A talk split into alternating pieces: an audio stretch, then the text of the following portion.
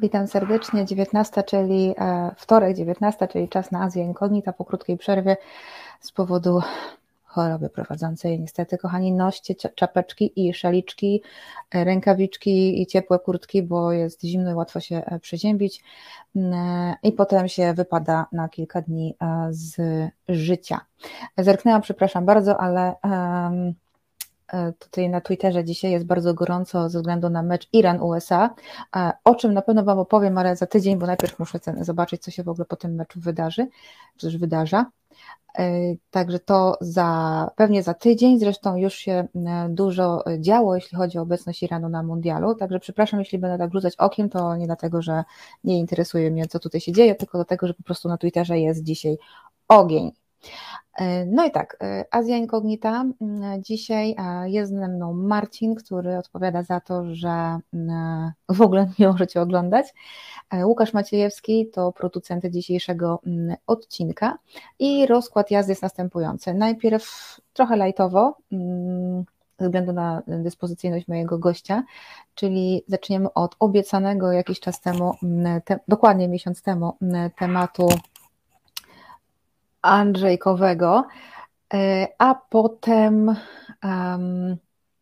a potem troszeczkę już no niestety poważniej, a zaczniemy o, właśnie o wspomnianym przeze mnie e, mundialu. Troszkę zrobimy sobie w najbliższym czasie rzut okiem, e, rzut oka na mundial i wyjaśnimy wszystkie, mam nadzieję, że wszystkie kontrowersje związane z organizacją Mistrzostw Świata w piłce nożnej właśnie w Katarze. Jest ich całkiem sporo e, i widzę, że sporo z nich też wymaga opowiedzenia. Dzisiaj pierwszy, pierwsza, pierwsza część, opowiem o tym, o czym mówią wszystkie media, ale no nie z punktu widzenia arabistycznego, a ja, ja, chciałabym oczywiście z tego punktu widzenia, e, czyli o systemie zatrudniania pracowników migrujących.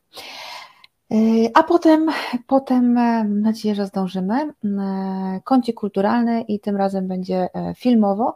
Miała być książka, ale ponieważ jeszcze dosłownie przez ostatnich kilka dni trwa festiwal kina azjatyckiego Pięć Smaków, to chciałabym Wam polecić kilka filmów na te zimne wieczory. No i właśnie, Tomasz Szyndralewicz pisze, najlepiej prócz czapeczek i szaliczków przebierać szybko nóżkami. No właśnie, ja to przebierałam szybko nóżkami, bo jechałam na rowerze, ale no w zbyt lekkiej e, kurtce jednak, w takim lekkim jesiennym poncho i to był duży, duży błąd. E, dobra, no to w takim razie, e, skoro mamy już 19.04, już gadam 3 minuty, czas na zapowiadane Andrzejki, oczywiście w azjatyckim klimacie. No a jak tematy z pogranicza religioznawstwa e, i kulturoznawstwa, no to musi być ze mną oczywiście Krzysiek Gutowski, mm, indolog mm, i e, religioznawca. Witam Cię e, Krzysztofie. Witam Cię również, dobry wieczór wszystkim. Tutaj tylko Zobaczę tylko tutaj, Tadeusz Zając pisze, a podobnie byli traktowani Polacy w latach 70., 80. w Iraku i, i Libii. O tym za godzinę, to, to Tadeusz na pewno. Grzegorz Szafrański, dzisiaj rzucam jednym okiem na jeden mecz, drugim na drugi mecz i jeszcze w telefonie Azja będzie się, będzie się działo. Grzegorz, które teraz mecze są? Iran, USA i co jeszcze a dzisiaj będzie? E, ale e, napisz proszę, bo ja już się pogubiłam e, ale e, super, e, chyba Krzysiek się ze mną zgodzi, super, że mimo wszystko e, w telefonie Azja. Także dzięki, dzięki wielkie, wielkie za to. Swoją drogą ten mundial to chyba tam jacyś bogowie musieli łapki Krzysiek mieszać. Nie wiem, czy ty widziałeś. Ja wiem, że ty jesteś mało piłkarski, ja też, ale tam Arabia Saudyjska pokonała tak, tak, tam się różne dziwne rzeczy dzieją. Y, Argentynę, Japonię. Trudne do wydłużenia, myślę. No właśnie tutaj to musiało być jakieś odchodzenie, jakieś, nie wiem, Arabia Saudyjska to hukanie węzły, o tym opowiemy też może kiedyś, jak będziecie chcieli o magii arabskiej, ale to chyba Michał Moros musi tutaj zagościć.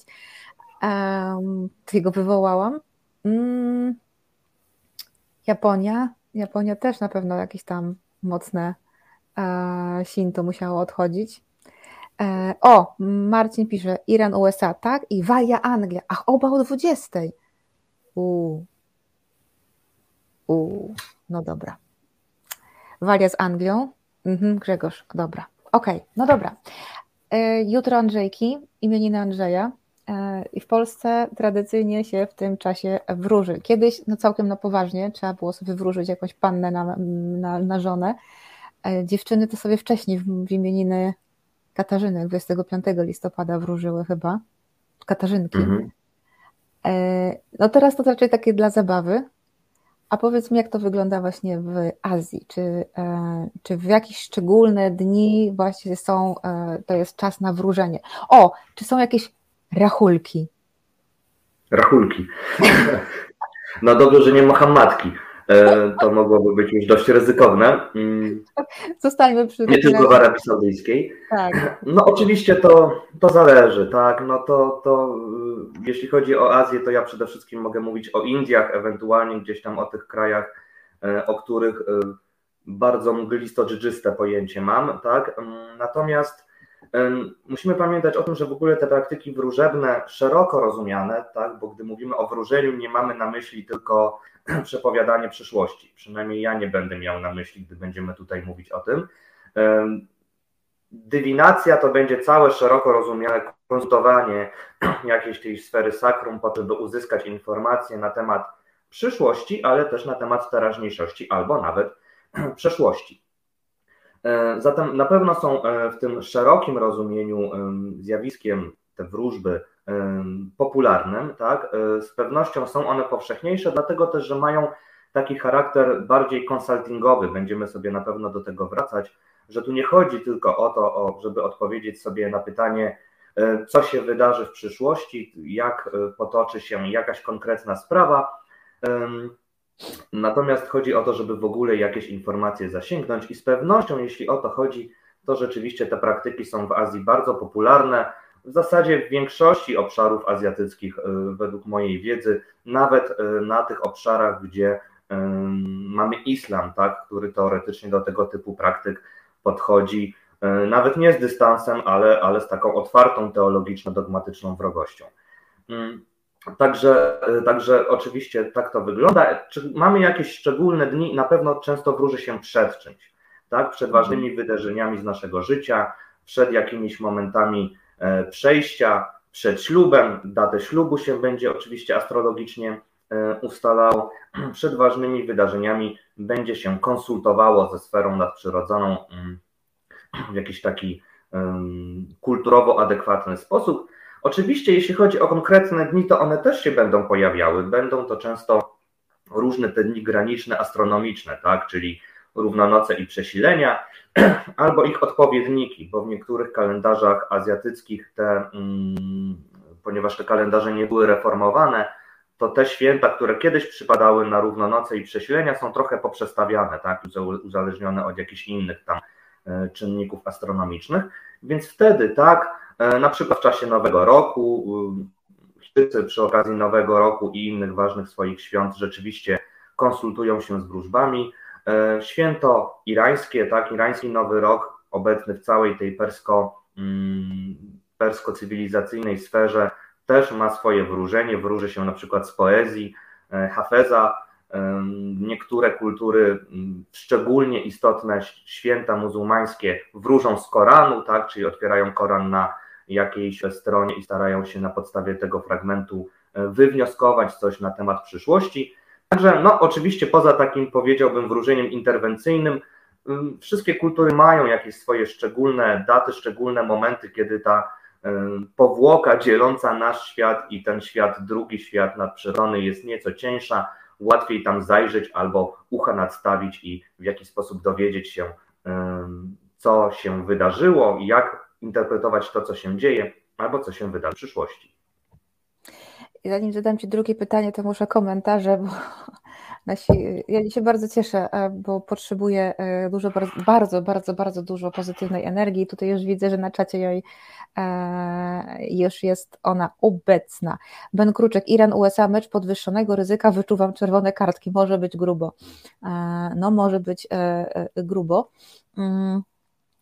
Ale Tomasz Szyndralewicz pisze odnośnie naszego teraz e, tego tematu, o którym mówimy, Andrzejów mocno ubyło, po epoce dwukadencyjnego pewnie imię jeszcze bardziej straci na popularności. Tak, no być może będzie trzeba wrócić w jakieś inne dni już niedługo.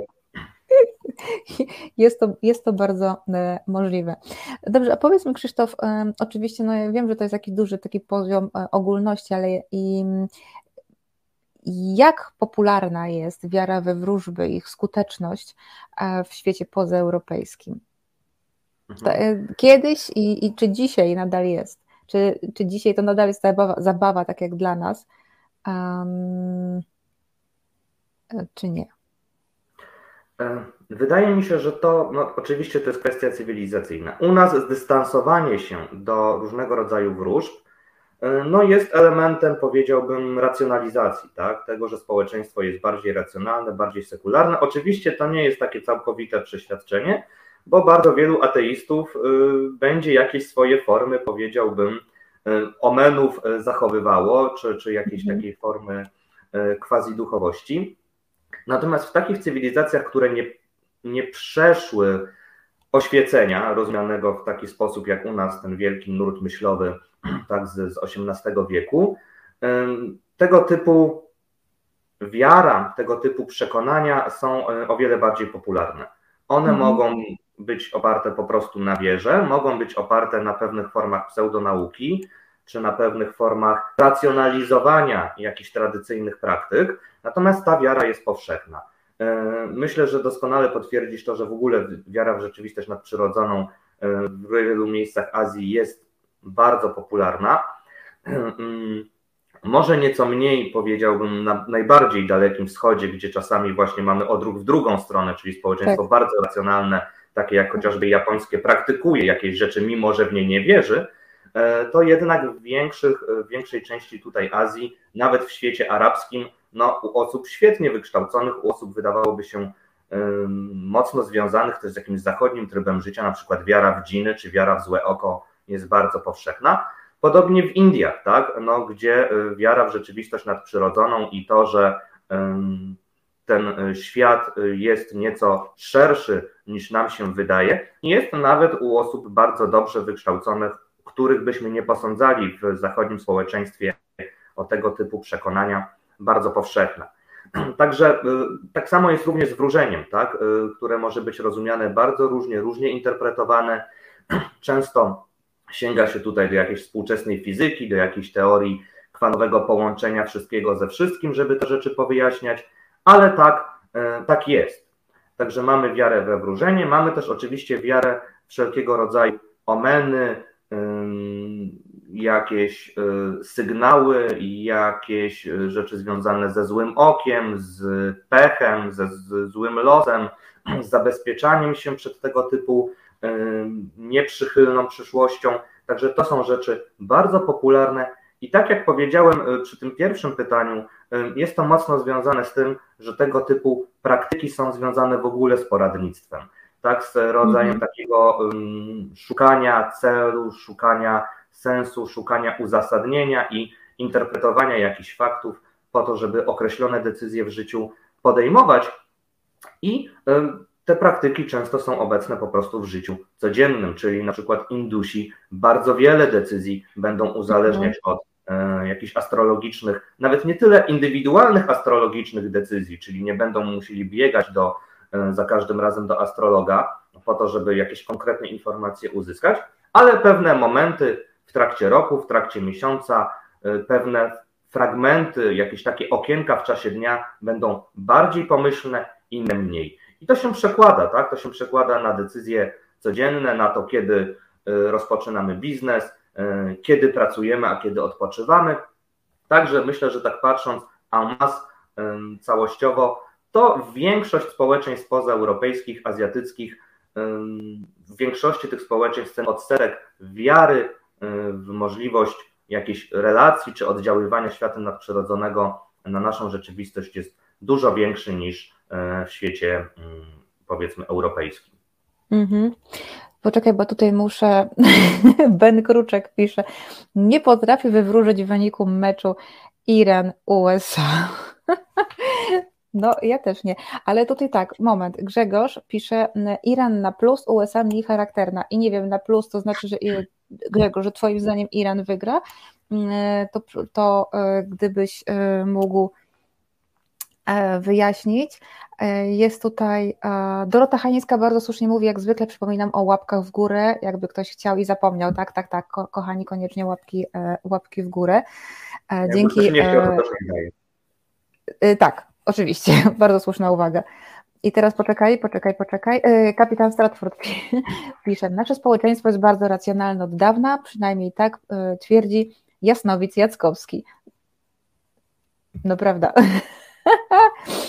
E, ja w ogóle przygotowując się do dzisiejszego programu, dowiedziałem się, że wróżbita funkcjonuje na liście zawodów i profesji w Polsce oficjalnych na potrzeby Ministerstwa Pracy. Także. Ojej. Także spoko, można być, że tak powiem, mieć certyfikaty na to i jest wszystko na legalu, można by wpisać w działalności gospodarczej. Czuję, że y, źle wybrałam y, drogę życiową, zawodową. No, myślę, że finansowo na pewno lepiej być wróżbitą w tym kraju. No, no, tak, niż dziennikarzem. E, a na pewno naukowcem. Mm, e, Tomasz Szyndralewicz, horoskopy u nas oczywiście traktuje się z przymrużeniem oka, ale że popularne są jak narodowy schabowy, to niepokojące. E, cóż, e, wiecie, jak ja mam podejście do horoskopów? A, takie, że jak są dobre, to mówię, o, to też na pewno będzie dobry miesiąc, a jak są do bani, to mówię, Boże, kto wierzy w horoskopy, no nie? Tak, ale to jestem ja, no, mhm. dobra. Wojtek, e, przepraszam, momencik, e, tutaj, e, o proszę, Wojtek Polak pisze, wow, wow, oglądam sobie spokojnie Azję Inkognita, a tu telefon z wiadomością, że moja bratanica przed parunastu minutami urodziła zdrową dziewczynkę. Lepszych wróżb na przyszłość mi już nie potrzeba. No, Wojtek, gratulujemy, gratulujemy Siostrze. i tobie. Znaczy nie, i bratu i, i bratanicy. I, tak. Tak, tak i no, rzeczywiście, to jest, e, to jest chyba najlepsza wróżba. I miejmy nadzieję, że nie tylko dla, dla Ciebie, ale i dla nas wszystkich. O tutaj, którzy jesteśmy w tym, e, w tym, w tym e, programie. I jeszcze tutaj, a Grzegorz, tak, Iran zwycięstwo, zwycięstwo. No dobra, czyli mamy my dwie wróżby. Jedna ogólna, pozytywna, że będzie lepiej, bo mamy małą jak będzie miała na imię, nie wiemy, może się dowiemy. I druga wróżba już taka bardziej, bardziej konkretna, czyli że dzisiaj Iran wygrywa. Chciałam powiedzieć coś sportowego, ale nie umiem. Dobrze. E, co tutaj się jeszcze dzieje? Mm, jak nazwać pokrewieństwo z potomstwem bratanicy? E, wujek. Nie. Dobra, nieważne. E, kapitan Witek w, Kat w Katarze może być potrzebna, może przeprowadzić reasumpcję wyniku meczu Polska-Argentyna. Taki, tak, e, ja czuję, że ta reasumpcja będzie bardzo mm, potrzebna. Jak to, jak to było? Słuchajcie, musimy powtórzyć, bo, bo przegramy, tak? Dobra. Dobrze. E, Krzysiu, powiedz mi proszę, jak scharakteryzowałbyś systemy wróżenia w, w Azji? Jakieś takie, przybliż nam proszę te najpopularniejsze. O, poczekaj, bo czy Agata pyta jeszcze, czy wspomną Państwo o horoskopie wedyjskim? Tak. Tak. tak. Dobra, to... Musimy, myślę, że musimy pamiętać o jednej rzeczy. Y, przede wszystkim o tym, że w większości obszarów Azji, mam na myśli tutaj Azję niemuzułmańską, tak? Mhm. Na tych obszarach nie ma tej opozycji e, między wróżeniem a religijnością. E, jednak w tradycji zachodniej kwestia wróżenia w większości przypadków jest e, zepchnięta tutaj w strefę magii, a zatem jest to coś z definicji opozycyjnego, tak, przeciwnego religii jest napiętnowane z, z perspektywy tutaj e, autorytetów religijnych. Jeżeli chodzi o Azję, to tak nie mamy, tak? To znaczy e, zarówno w tradycji indyjskiej, jak i chińskiej, w japońskiej również, e, no tego napięcia nie ma. Praktyki wróżebne są czymś naturalnym, one mogą występować zarówno na poziomie ludowym, indywidualnym, domowym, jak i na poziomie jakichś oficjalnych praktyk. Tak? Mogą to być wyrocznie świątynne, kapłani, mnisi buddyscy mogą się zajmować wróżeniem. Również te, powiedziałbym, wróżby wszelkiego typu są bardzo mocno związane z państwem, są związane mhm. po prostu z administracją państwową. Może dzisiaj nie, ale tradycyjnie, historycznie tak było. A zatem myślę, że to jest pierwsza taka cecha charakterystyczna, że to wróżenie nie jest zepchnięte na jakiś margines praktyk y, czy sfery duchowej. Ono często jest tutaj absolutnie centralne. Jeżeli chodzi o Chiny, na których się nie znam, y, to y, przede wszystkim musimy pamiętać o tym, że tamte praktyki były rzeczywiście bardzo rozwinięte. Myślę, że w większym stopniu niż w Indiach. Trzeba by się zastanowić dlaczego. Mhm. Natomiast w Chinach bez wątpienia tych praktyk mantycznych, czyli praktyk e, wróżebnych było po prostu bardzo, bardzo wiele. One były uzależnione, dostosowane dla różnych grup odbiorców. Tak? A zatem mamy poszczególne metody wróżenia, poszczególne układy, narzędzia, mm, które po prostu są wykorzystywane do wróżenia w określonych sytuacjach i dla określonych grup osób. Czyli na przykład kawalerowie będą swoją przyszłość zawodową wróżyli w inny sposób niż na przykład będzie się tę przyszłość e, tutaj przepowiadało dla nowonarodzonej dziewczynki.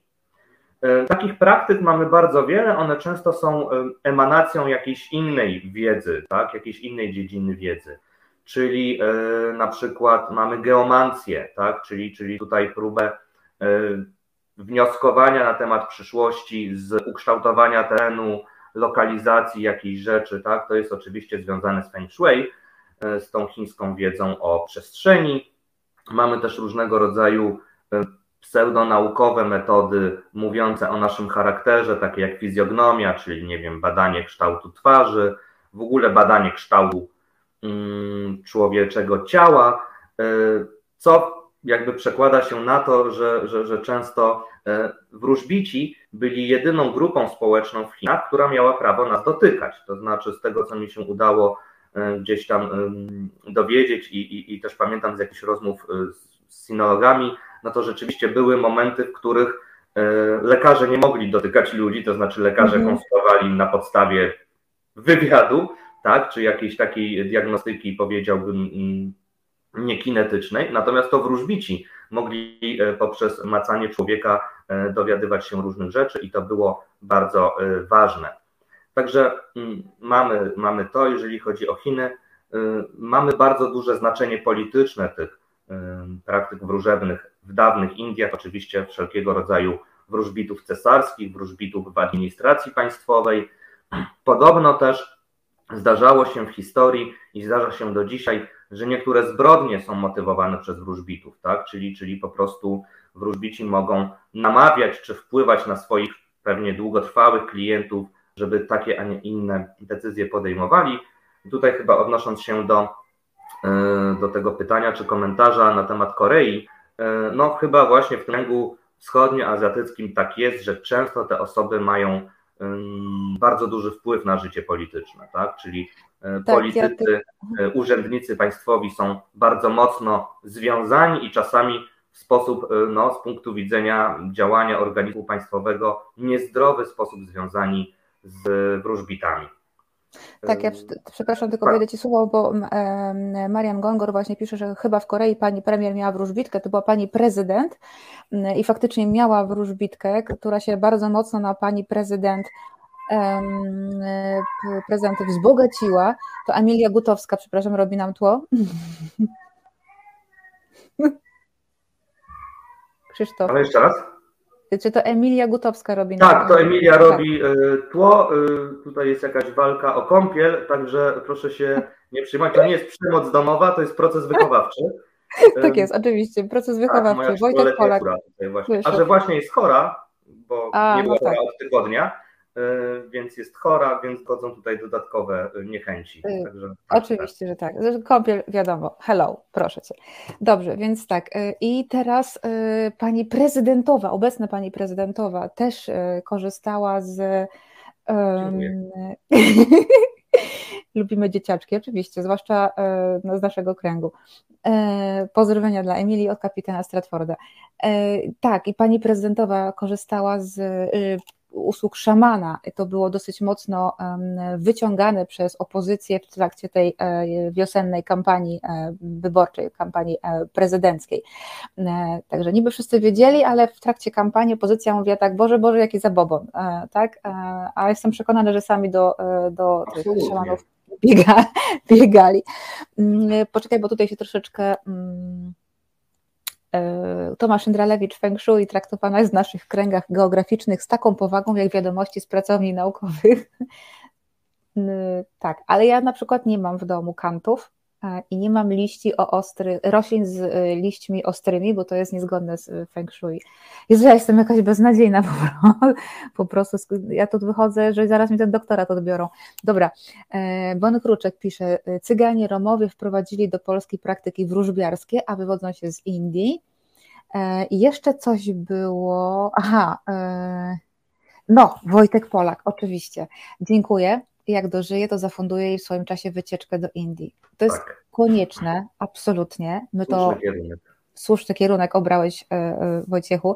Tylko ja muszę powiedzieć, przepraszam Cię, Krzysiu, taki off-top, że to, to może Y, ukierunkować ją na to, że potem będzie chciała jeździć, gdyż ja tak miałam, tak?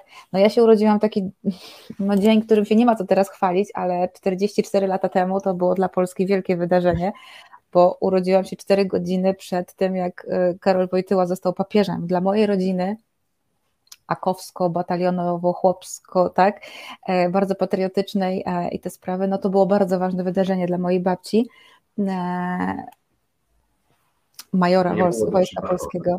To było bardzo ważne. Tak, to, to, to już pomijajmy. No ale moja babcia w głębokim PRL-u w 78 roku powiedziała, że w takim razie na dziesiąte urodziny i na dziesiątą rocznicę pontyfikatu zabieram małą do Rzymu. I wszyscy powiedzieli, babcia wtedy jeszcze nierozliczona przez e, państwo Polskę Ludową, na indeksie z, do domu nam przychodził przecież ten um, gangster żaba w postaci no, szpicla, który e, do teczki w IPN-ie wpisywał co, co, trzeba, więc wszyscy się puknęli w głowę, no gdzie, gdzie rodzina y, żołnierza wyklętego, tak? A, a co? No byłeś, pojechałyśmy do Rzymu, także, e, także o, Ban Kruczek, Pani Blanka wygląda na 20 góra. Ej, Wy macie dzisiaj Dzień dobroci dla Blanki. Dzisiaj Radek e, mi też pisał, e, hej Ibisz, kurde, przepraszam Radziu, że zdradzam e, naszą korespondencję. Dziękuję bardzo, bo się czuję już trochę na 20 razy 3. No. No, także Wojtek uważaj, bo potem się z takich prezentów robi podróżnika, ale to jest słuszny e, e, kierunek. Tomasz Szyndralewicz e, pisze, w moskiewskich kręgach władzy też szamanizm zaistniał głośno i tragicznie. A to, aha, no tak, mówisz oczywiście pewnie o bohaterze pewnej piosenki. Chyba, że coś jeszcze masz na myśli, to ja chętnie posłucham, bo mm, tutaj nic nie wiem.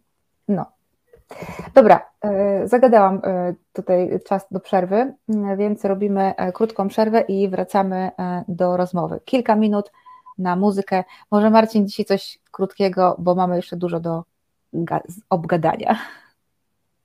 Oglądaj nasze programy live. Sprawdź ramówkę na resetobywatelski.pl. No i wracamy e, do rozmowy. Jesteśmy już z Wami. Ja, Krzysztof Gutowski, e, którego już wszyscy tutaj na pewno bardzo dobrze e, znacie, i Marcin, który nas realizuje. I no właśnie, no właśnie, jest tutaj. Mm, Kapitan Stratford pisze, sporo nowej muzyki w resecie obywatelskim, udane urodziny i Aniani Drew, nie wiem, tak, tak czytać, znowu trafiona muzyka. No właśnie to samo, słuchajcie, chciałam powiedzieć, że bardzo fajna muzyka. Muszę zaraz poprosić Marcina, żeby mi mm, wysłał gdzieś na. Marcin, wyślesz mi na jakimś messengerze czy SMS-ie e, nazwę tej muzyki, bo koniecznie e, koniecznie muszę to mieć. Już mi się taka choreografia ułożyła z, z wachlarzami e, w głowie no i pasująca bardzo klimatem do tego, o czym dzisiaj rozmawiamy. Właśnie, jest klimatyczny kapitan Stratford. Dobrze, komplementów już więcej osoby nie będę czytać, bo to nie wypada, ale bardzo, bardzo Wam dziękuję. Ale Wojtek napisał jeszcze bardzo fajną rzecz. Zastrzygłam uszami moja y, niespełniona ambicja bycia e, etnografką po prostu zawyła tutaj. Z osobistego doświadczenia nastoletniego wnuka lubelskiej szeptuchy. Wow! Wróżenie z kart, a szczególnie z rąk koleżanek, wybitnie sprzyja bliższym kontaktom. Może w tym tkwi tajemnica wróżbiarstwa. No, no to jest ciekawe. To jest, to jest ciekawe spostrzeżenie. Eee, dobrze. Eee, to lecimy, właśnie, horoskopy. Tak. Dużo mówiłeś, Krzysztof, o horoskopach. Mm, to w takim razie, mm, czy to jest taka sama, astro, e, czy o horoskopach, w ogóle astrologii, przepraszam, o astrologii. Zacznijmy od tego. Czy, czy to jest taka sama astrologia, jak e, na Zachodzie? Mhm. To cofnę się, żeby odpowiedzieć na to pytanie, cofnę się jeszcze na chwilę do poprzedniego, mm, bo powiedzieliśmy sobie o Chinach, Mhm. E, gdzie oczywiście mamy te, te praktyki. Tam na czele jest oczywiście księga przemian, tak, I Ching, czyli, czyli ta praktyka wróżenia na podstawie 64 takich heksagramów, na początku za pomocą krwawnika, potem monet. Natomiast jeżeli mhm. chodzi o Indię, bo tutaj to będzie chyba y, ważny punkt wyjścia do rozmowy o astrologii, to właśnie tych praktyk takich, e, które my byśmy kojarzyli, czyli właśnie jakieś, nie wiem, przelewanie przez klucze, jakieś wróżenie z kart i tak dalej, tych praktyk jest stosunkowo mniej. Oczywiście one są obecne, tak jak wszystkie inne, że powiem, wytwory popkultury. E, tarota też e, hinduscy wróżbici, astrologowie stawiają. Mhm. Natomiast e, w Indiach tej praktyki takiego wróżenia w, w głównym nurcie religijności, czy magii, czy tantry nie było. Tak? To oczywiście są praktyki, które są gdzieś ludowo obecne. Natomiast jeżeli chodzi o Indię, to tutaj prym wiedzie absolutnie astrologia, wspomagana trochę omenami, czyli przekonaniem o tym, że jakieś szczególne rzeczy, które przyciągają naszą uwagę, jakieś szczególne wydarzenia mogą nam zwiastować coś, co się wydarzy, albo informować o tym, jak po prostu rzeczy mhm. będą się rozgrywały. To widać chociażby w eposach y, sanskryckich, gdzie kilka takich scen omenów jest, właśnie jakieś tam ptaki zabijane na drzewie i tak dalej, mające tak. zwiastować to, że tam y, panawowie zostaną wybici i tak dalej, i tak dalej.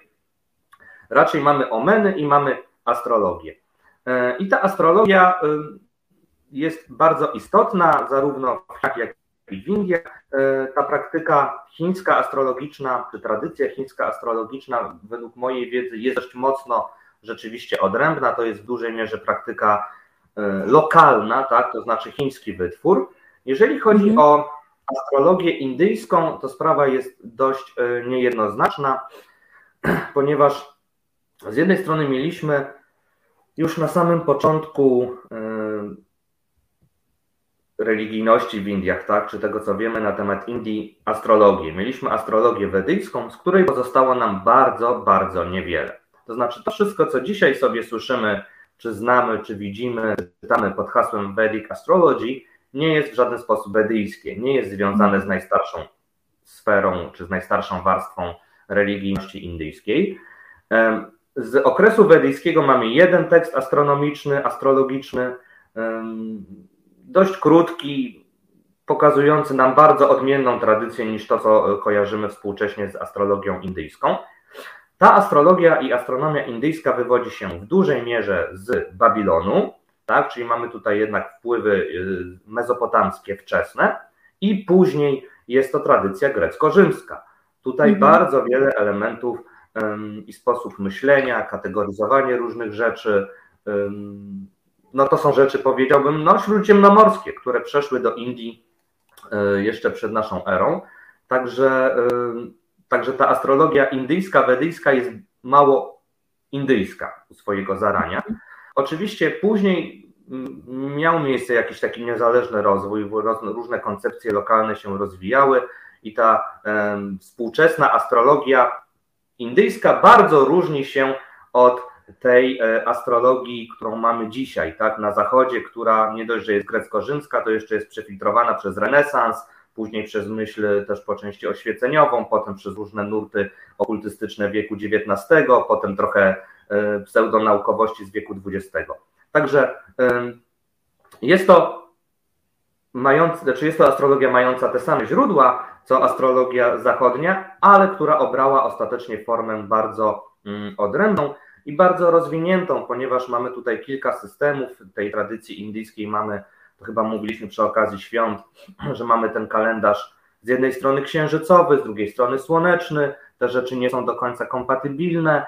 E, także tutaj rzeczywiście astrologia indyjska e, jest rzeczą bardzo skomplikowaną, wymaga jakiejś ogromnej ilości wielkich tabelek z dużą ilością e, liczb, więc na samym wstępie już zawsze mnie do siebie zniechęcała i nigdy się temu jakoś intensywnie nie przyglądałem w praktyce, bo, bo no, nie byłoby to na pewno komfortowe dla mnie. Także, także jest to astrologia mm, dość, dość odmienna, oczywiście w podobny sposób stosowana, tak, no bo jest ona urodzeniowa, mamy horoskop, mamy znaki zodiaku, to wszystko, to wszystko funkcjonuje w sposób podobny, no bo powiedziałbym pula jakby zjawisk w ramach astrologii też jest pewnie ograniczona, natomiast no, w praktyce są to systemy dość, dość odmienne, które bardzo mocno się tutaj historycznie, mówiąc kolokwialnie, rozjechały. Mm-hmm, mm-hmm. Kapitan Stratford, tu mnie gość zaskoczył i bardzo dobrze, od tego jesteśmy, żeby zaskakiwać, podawać nowe informacje. Dobra, ale ta, e, momencik. Mm, Tomasz Szyndralewicz, głównie astrologia kolorowych pism odpowiada na zapotrzebowanie e, czytelniczek. Ale... Jest głównym zadaniem praktykantów, którzy muszą z losowych zdań składać horoskopy ale ja z, ojejku, e, nie pamiętam jak się nazywał ten magazyn, ale na zajęciach z bengalskiego, na indologii, to czytaliśmy namiętnie horoskopy właśnie z takich e, pisemek um, dla kobiet. To była niesam, właśnie niesamowita zabawa i fajne słownictwo. Mhm. Ech, kiedy to było? No dobra. E, wróżby i astrologia mm, to jest jedno, ale mm, mamy jeszcze przecież przypowiednie. E, u nas w tej kulturze zachodniej, wiadomo, e, Nostradamus, najsłynniejszy, chyba mi zapadło do oka, super. Ale czy właśnie w kulturach azjatyckich też coś takiego istnieje? No, w kulturze greckiej przecież tych przepowiedni, ojejku, chyba każdy bohater mityczny albo mitów, albo eposów był jakoś wplątany w jakąś przepowiednię, prawda? Mhm. I być może to stąd do nas, do tej kultury późniejszej zachodniej przeszło. A jak to jest właśnie w kulturach e, azjatyckich?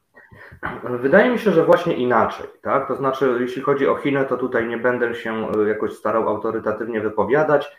E, wydaje mi się, że nie. To znaczy, w Chinach, mhm. jakby tak po mojej powiedziałbym pobieżnej religioznawczej orientacji, nie widziałem tym jakichś spektakularnych przepowiedni czy jakichś takich tekstów, które by przez bardzo długi czas rzeczywiście funkcjonowały jako coś odnoszącego się do przyszłości, tak? Tak jak u nas mamy Nostradamusa, mamy jakieś wszystkie te Kasandry, mamy mm, Apokalipsę, która sama z definicji przecież tradycji europejskiej bardzo często była traktowana jako, jako tekst mówiący o przyszłości z, z definicji, tak? I, i, I, gdzie te różne wydarzenia były po prostu do tego mhm. jakoś przykładane. Także wydaje mi się, że nie. Mamy w Indiach e, bardzo ciekawe zjawisko takich proroc wstecznych.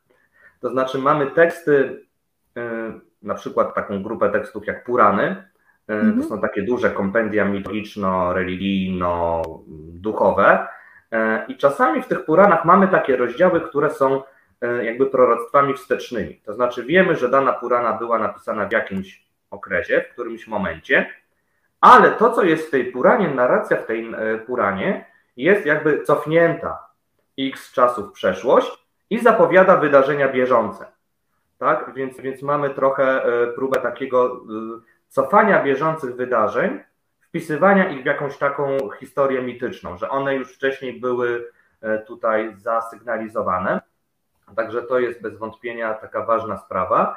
Mamy też takie myślenie trochę zapożyczone najprawdopodobniej z Azji Centralnej, pewnie z zoroastyzmu, mówiące o Zbawicielu, który ma przyjść.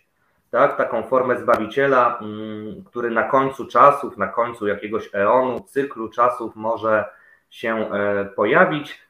E, tak, przepowiadanie wsteczne jest, jest myślę jeszcze lepszą formą biznesu niż, niż przepowiadanie zwykłe. E, w każdym razie mamy, tak, mamy, mamy właśnie takie zjawisko, mamy tego Kalkina, tak, ostatnie mhm. wcielenie Wisznu, które ma się pojawić w przyszłości, Mamy w buddyzmie również taką postać, tak? Mamy Buddę Maitreję, który też ma, jest Buddą przyszłości, który dopiero się pojawi, a którego, że tak powiem, życie jest dość szczegółowo w tekstach buddanych. Tak, na poziomie takich głównych, dużych tekstów kulturowych znaczących tego typu przepowiedni nie ma. Na pewno są te omeny, o których wspomniałem. Mamy mhm. pewne przepowiednie raczej na poziomie ludowym, tak? czyli będą to różnego rodzaju media, często um, opętywane przez duchy, um, przez jakichś pomniejszych bogów, którzy będą informować o przyszłości albo będą e, interpretować tak? jakieś, jakieś nasze wydarzenia, czyli będą pełnili właśnie taką funkcję e, życiowego coacha i będą mówiły, co zrobić w danej sytuacji, żeby ta nasza przyszłość potoczyła się dobrze.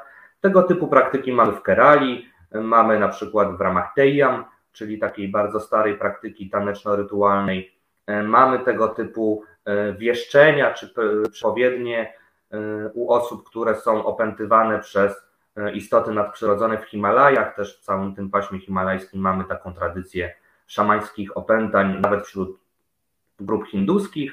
Także wtedy tak. Czasami też asceci, tak, czyli jakieś wybitne postaci E, hinduskiego życia duchowego, jacyś guru, jacyś jogini, jacyś sadhu, asceci, którzy no właśnie przez to, że tę ascezę praktykują, osiągają jakieś szczególne zdolności duchowe i dzięki tym zdolnościom duchowym są w stanie spojrzeć w przyszłość, tak? Są w stanie wybiec gdzieś tutaj myślami e, na tej linii czasoprzestrzennej i tak e, zdarza się jakby w tradycji indyjskiej, że właśnie tacy asceci, wybitni duchowi E, przewodnicy przepowiadają coś, tak, wieszczą, mm, udzielają jakieś informacji na temat przyszłości według, według osób, które to, w to wierzą.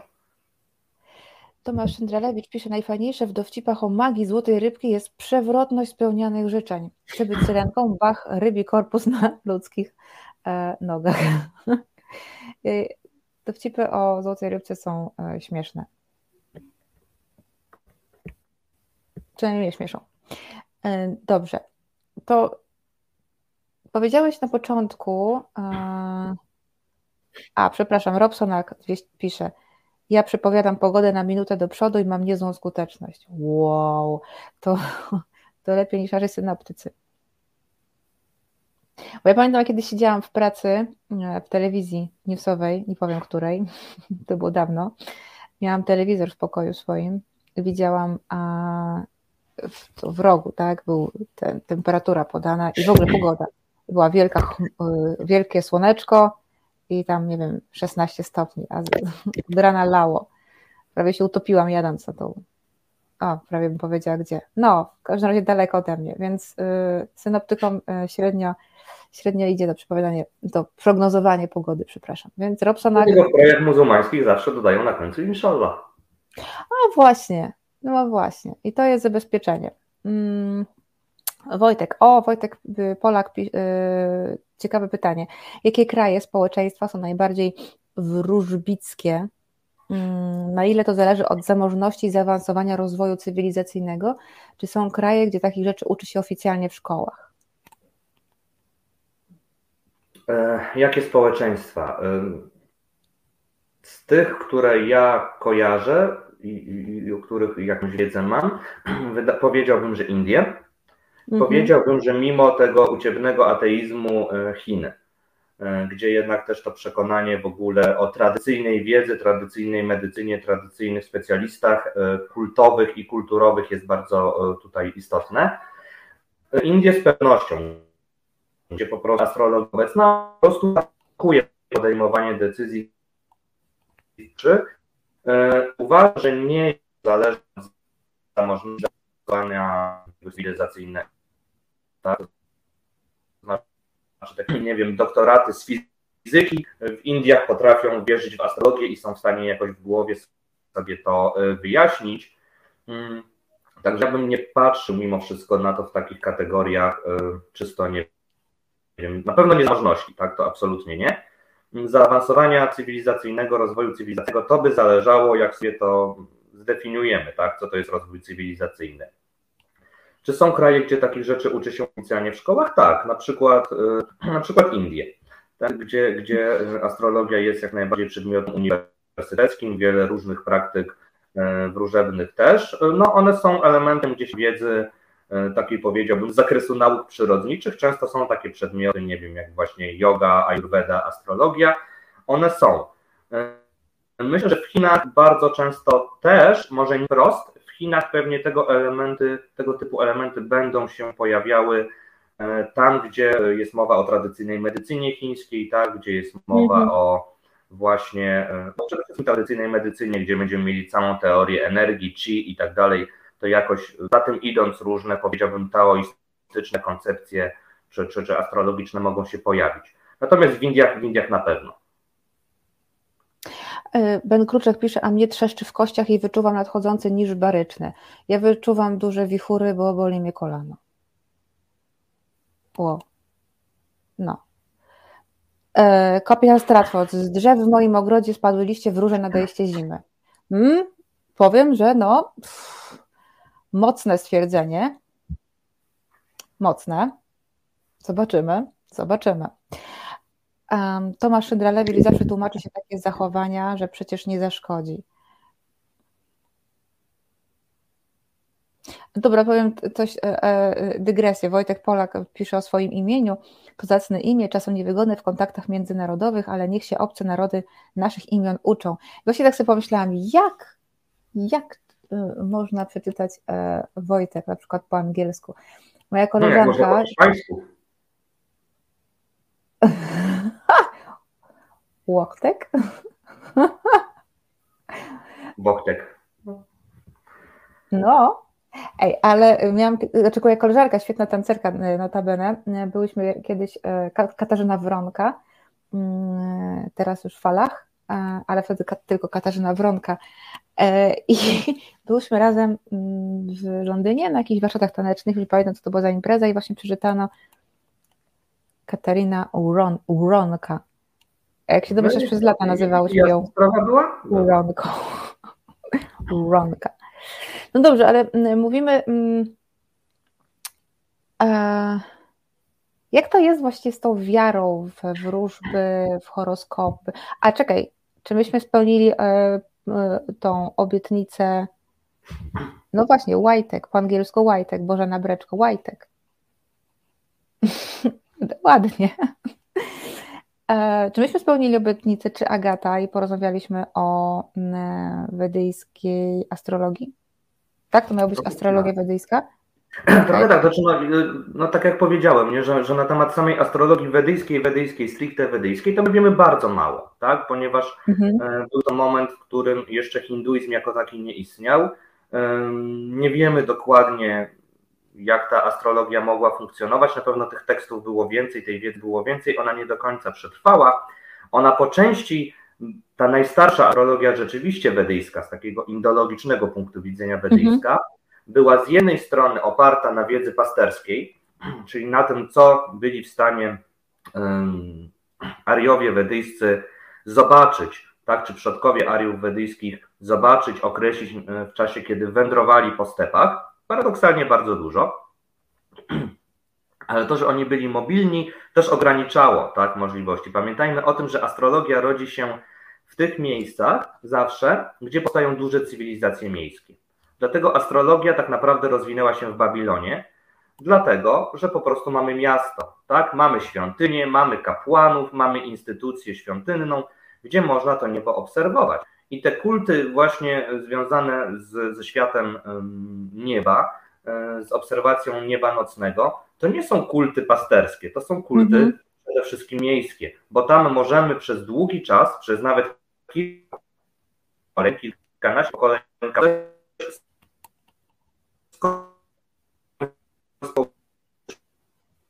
wiedza na temat są w stanie dzień czy między. Także ta wiedza. No, bo coś tam. Aha. jest pasterska. Trochę... Czekaj, Krzysiu, bo trochę nam zrywa połączenie. Z drugiej strony y, mamy trochę zaproszeń prawdopodobnie wiejskich Azji Centralnej. Coś rwie, coś rwie. Nie wiem, czy się nie będziemy musieli na szybciutko jeszcze połączyć e, jeszcze raz na wszelki wypadek. E, albo Krzysiu wyłączysz kamerkę, ale wolałabym Cię oglądać. To jeszcze mam ze dwa pytania. Dobrze, to może Krzysiek się jeszcze raz z nami połączy. Słuchasz Resetu Obywatelskiego. Przepraszam, siedzę w Twitterze, bo tutaj po prostu się słuchajcie na tym um, na tym Twitterze przed meczem dzieją nieprawdopodobne rzeczy. Dzieciaki do boju, tak piszą gazety irańskie. Dzieciaki, chłopaki do boju, dzieciaki do boju. Liczymy na powtórkę z historycznego meczu z Iranem, e, z USA z 1998 roku. Rany boskie nawet nie pamiętam. Dobrze, że innych historycznych analogii nie mają. na razie. E, na razie. E, Eminem, Ben Kruczek pisze, nie wiem, nie zwróciłam uwagi, siedziałam na Twitterze, a nie znoszę Eminema, no ale dobra. E, Wojtek Polak, e, dziękuję e, za odpowiedź, przede wszystkim za ciekawe spojrzenie na temat, którego w naszym świecie nie traktuje się poważnie, a ma niezwykły wpływ na życie milionów ludzi. Dokładnie, dokładnie tak.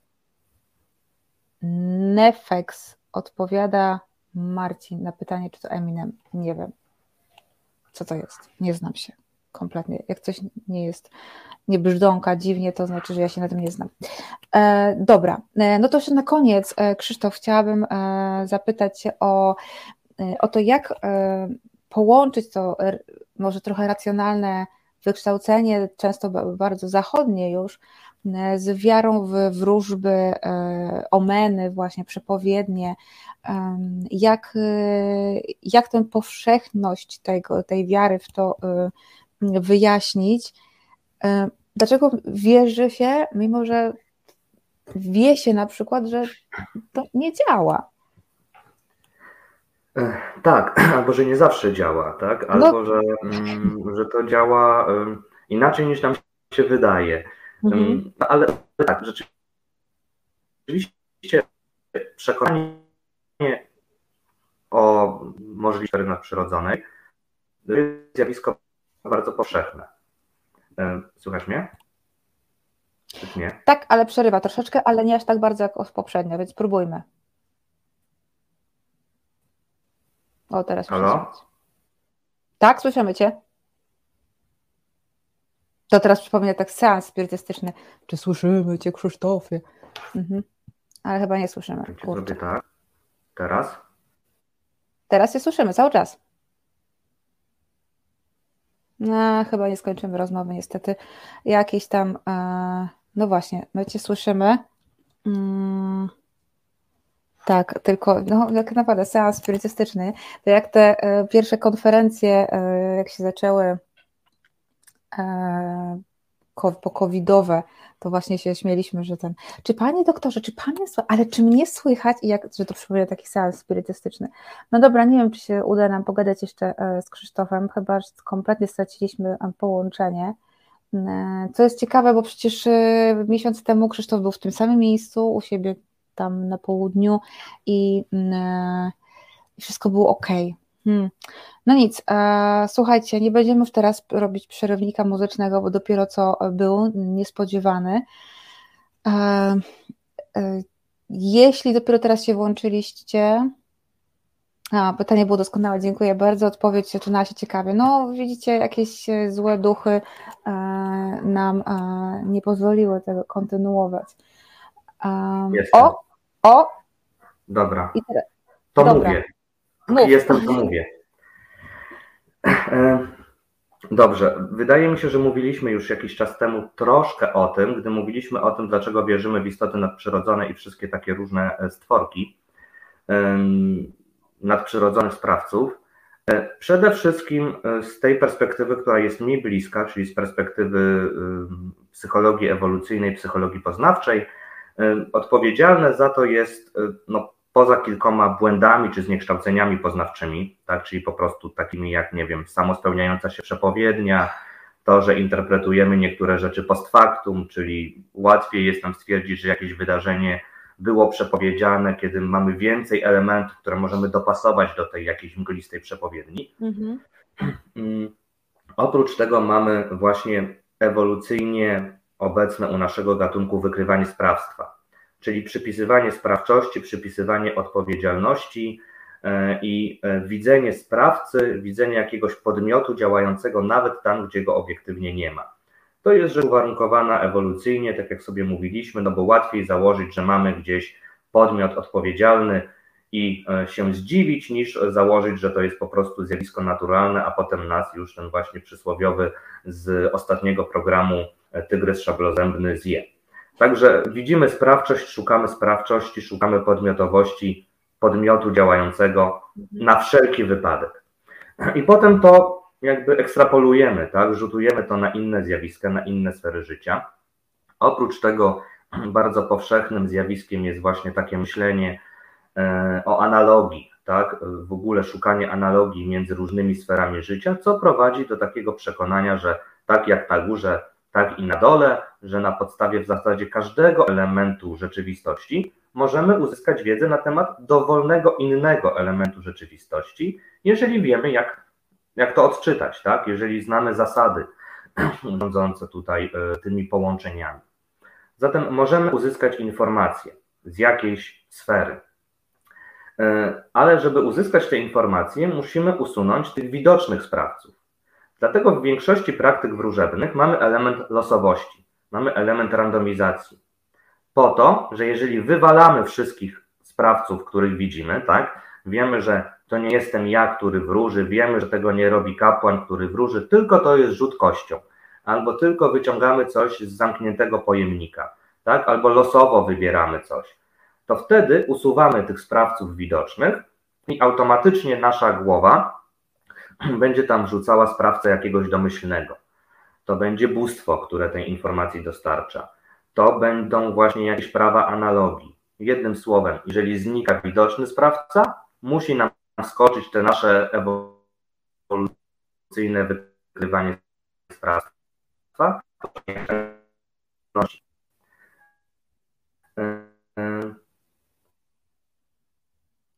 I znowu nam niestety e, przerywa połączenie, ale no ale odpowiedź, odpowiedź e, jest jak najbardziej. Um, no dobrze, to w takim razie e, to miało być ostatnie pytanie. Mm, to e, kończymy w takim razie rozmowę o e, wróżbach e, i, i no, nie czarach, wróżbach i zaglądaniu w przyszłość w kulturach azjatyckich. Bardzo dziękuję. Krzysztof Gutowski, znany Wam dobrze już stałym widzom. Krzysztof Gutowski, religioznawca, indolog, był e, moim i waszym gościem. Jeśli włączyliście się dopiero teraz, mm, to polecam odsłuchać e, rozmowę. To troszkę na rozluźnienie, e, ale tak jak słusznie zauważył chyba Wojtek Polak, no jest to rzecz, której my się trochę podśmiewujemy, ale ale faktycznie, tak jak Wojtek napisał bardzo słusznie, ma ta, ta, ta, kwest, ta, ta część życia ma wpływ na losy naprawdę ogromnej ilości e, ludzi. w przypadku Azji miliony to nie ta stawka, pisze Tomasz Szyndralewicz, o 3 zera więcej będzie prawdziwiej. No i tak, dokładnie, e, dokładnie tak. No w, w Indiach chociażby e, to jest ogromna ilość młodych dziewczyn, kobiet, no i chłopaków też, bo przecież im też się wybiera żony na podstawie hmm, horoskopów. Tak? Musi być zgodność horoskopu, żeby małżeństwo e, zostało hmm, zawarte. Dobra, słuchajcie. Hmm, momencik, tylko tutaj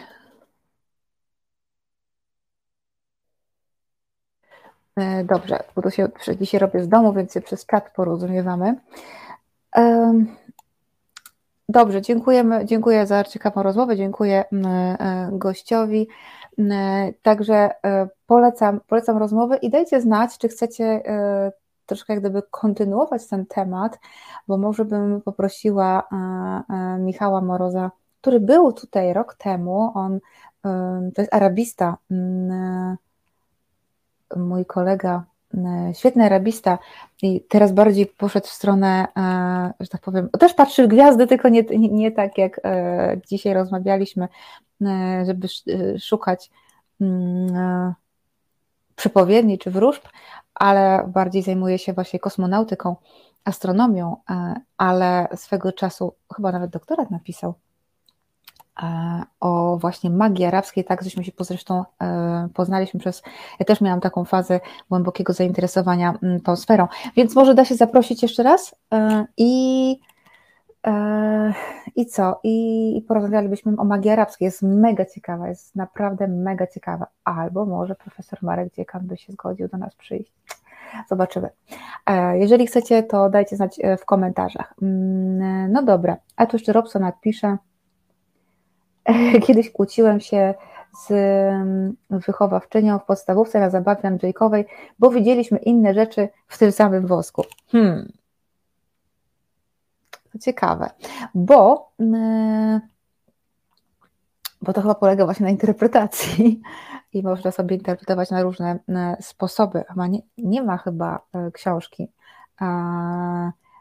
jakiegoś, jak to się mówi, przewodnika po wzorach z wosku, ale może jest, nie wiem. Tomasz Szyndralewicz, a także e, nie mamy powodu wynosić się nad azjatyckie tradycje, bo choć się do tego nie przyznajemy, to fascynuje nas świat magii i nierozpoznanego. Absolutnie, oczywiście, że tak. Um, o, czy Agata z chęcią by posłuchała i o dżinach w kulturze muzułmańskiej.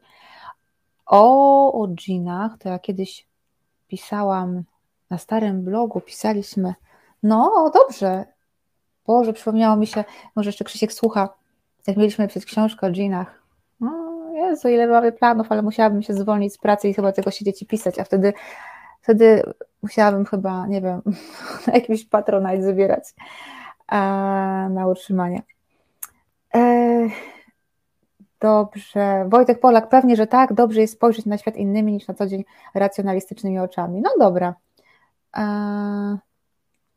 Nie ma problemu. To w takim razie napiszę do, e, do Michała, czy, czy, czy chciałby wpaść. A o dżinach też, oczywiście, też. Ojejku, to jest, to jest temat rzeka, to jest, to, to, to jest odrębny w ogóle e, temat, a może nie. Zobaczymy. No dobra. Około katarowy, jakiś temat około katarowy.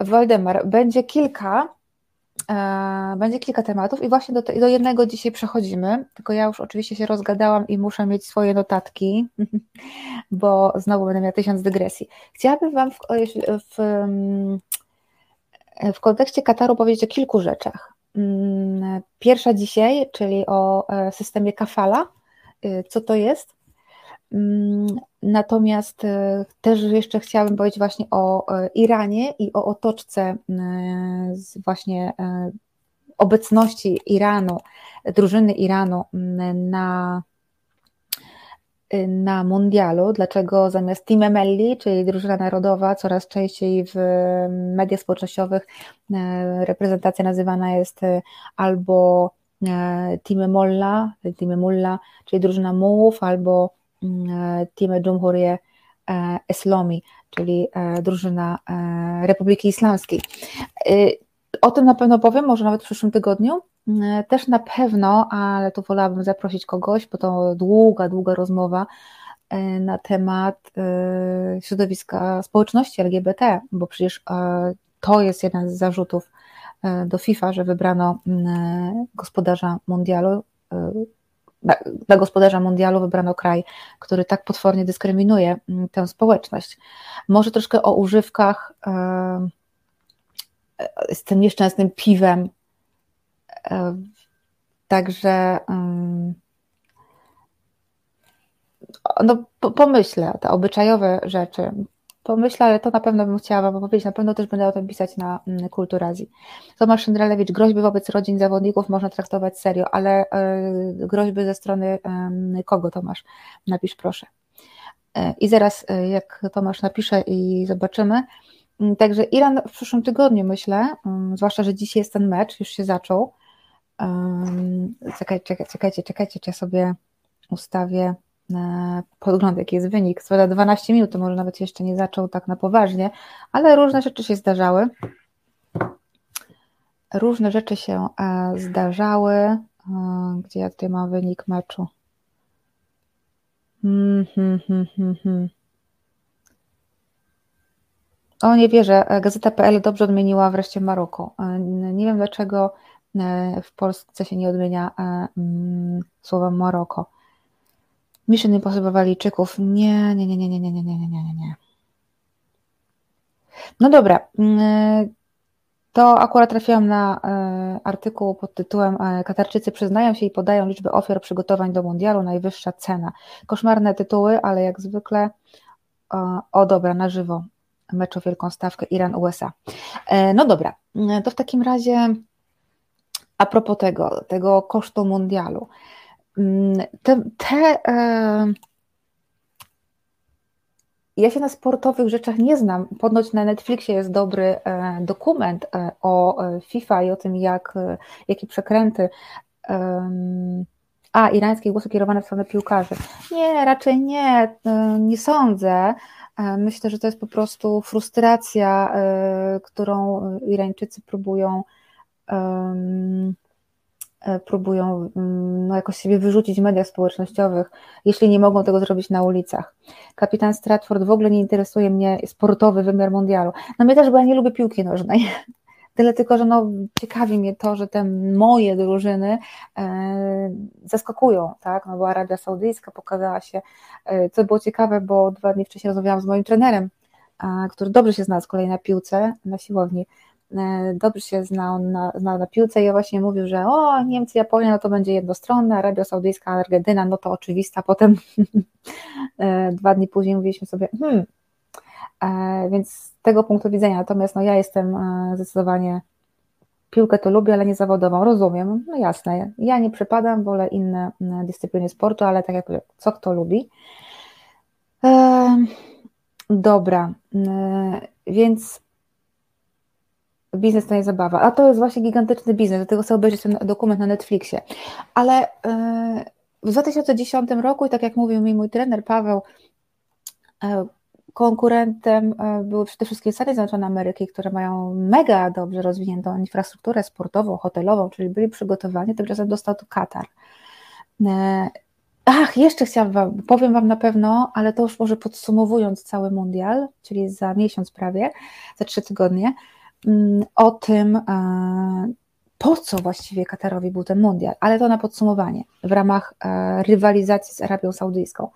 E, to, to tak podsumowując, czy, czy, czy, czy rzeczywiście się opłacało, bo cena była ogromna. Oczywiście jest nawet, gdzieś tu zapisałam sobie, mm, ile wydał, mm, ile to kosztowało, ale oczywiście gdzieś zgubiłam te notatki. A nie, sam system metra, który zbudowano na, e, na mundial, właśnie na potrzeby mundialu, kosztował 36 miliardów dolarów. To po prostu jest jakiś e, kosmos dla mnie. Mm, więc zobaczcie, gdy pobudowano siedem nowych stadionów, jeden całkowicie zmodernizowany, Halifa, o ile pamiętam, Halifa, stadion Halifa został totalnie e, odbudowany. Nowe hotele, e, system autostrad, właśnie to, to wspomniane e, metro, więc te 220 mm, miliardów dolarów znalazłam. To jest, to jest w ogóle jakaś kosmiczna kwota. I to jest kwota, którą koszt, który poniósł Katar. Natomiast e, jest koszt znacznie gorszy, e, poniesiony e, przez tak zwanych pracowników migrujących. W tym przypadku w tym przypadku chodzi o migrantów z takich krajów jak Nepal, Bangladesz, też Indie, Filipiny, dobrze mówię, no w ogóle Azja Południowo-Wschodnia, Pakistan, Sri Lanka, czyli te kraje, które mają teraz, mają od lat ogromne problemy gospodarcze i ludzie wyjeżdżają do krajów Zatoki, żeby pracować w usługach, w budownictwie. E, jako pomocy domowe w przypadku kobiet głównie. Ja w Kerali kilka lat temu już spotkałam, e, mieszkałam u rodziny chrześcijańskiej e, i tam najstarszy syn, przepraszam, syn mm, regularnie wyjeżdżał do chyba do Kataru albo do Emiratów właśnie na budowę, żeby zarobić na ślub. Akurat opowiadałam Wam chyba, jak wtargnęłam na negocjacje małżeńskie. Bardzo sympatyczny e, chłopak, pewnie się już ożenił, mam nadzieję.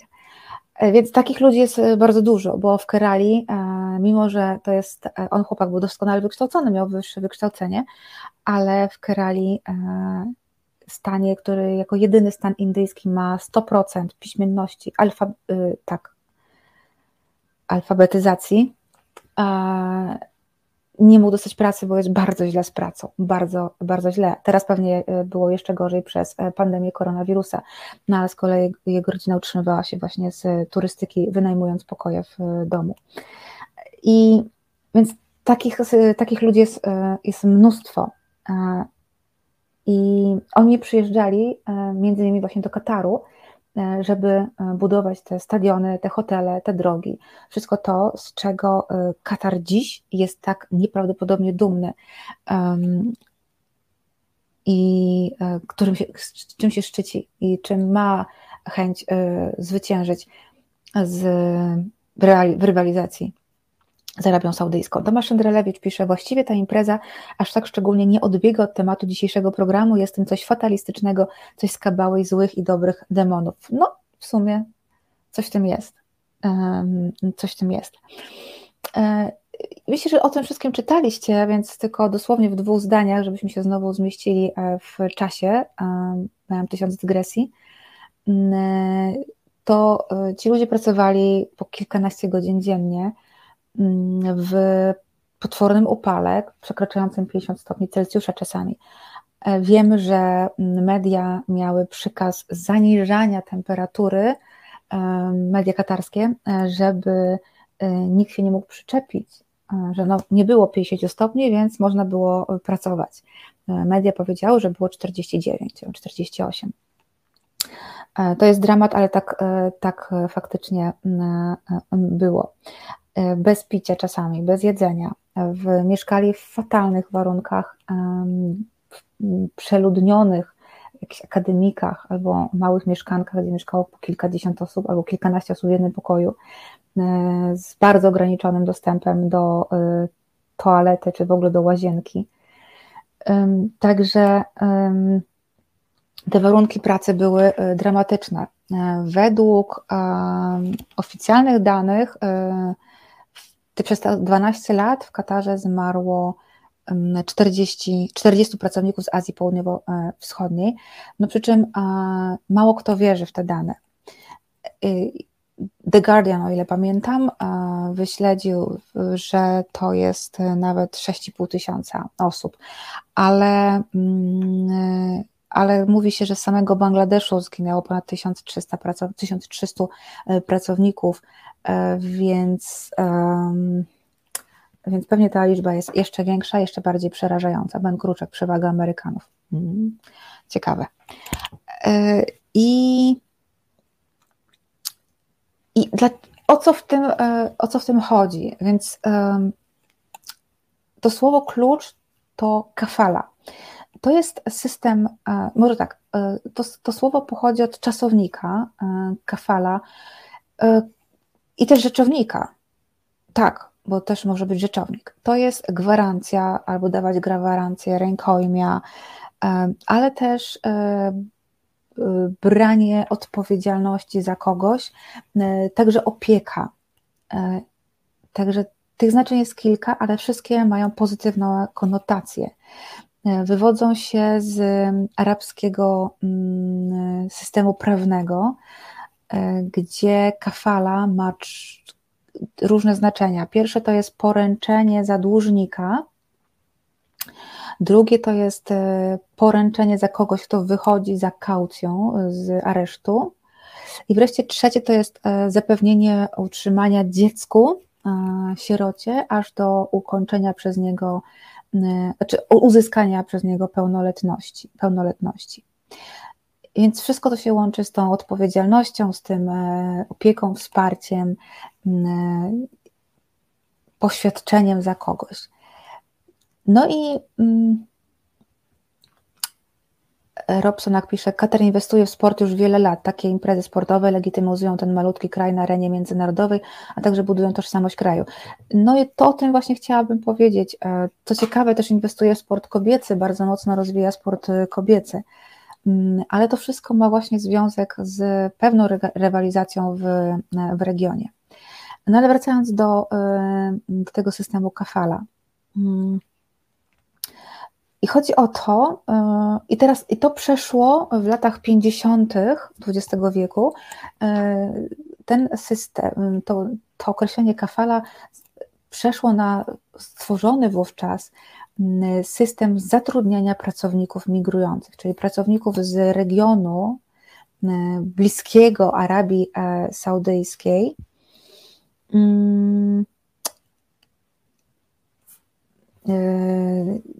Nie, Boże, co ja mówię z Arabii Saudyjskiej, z regionu e, właśnie Zatoki Perskiej e, i Azji Południowo-Wschodniej. Czy na początku nie, na początku to byli głównie właśnie z regionu, z krajów, biedniejszych krajów arabskich.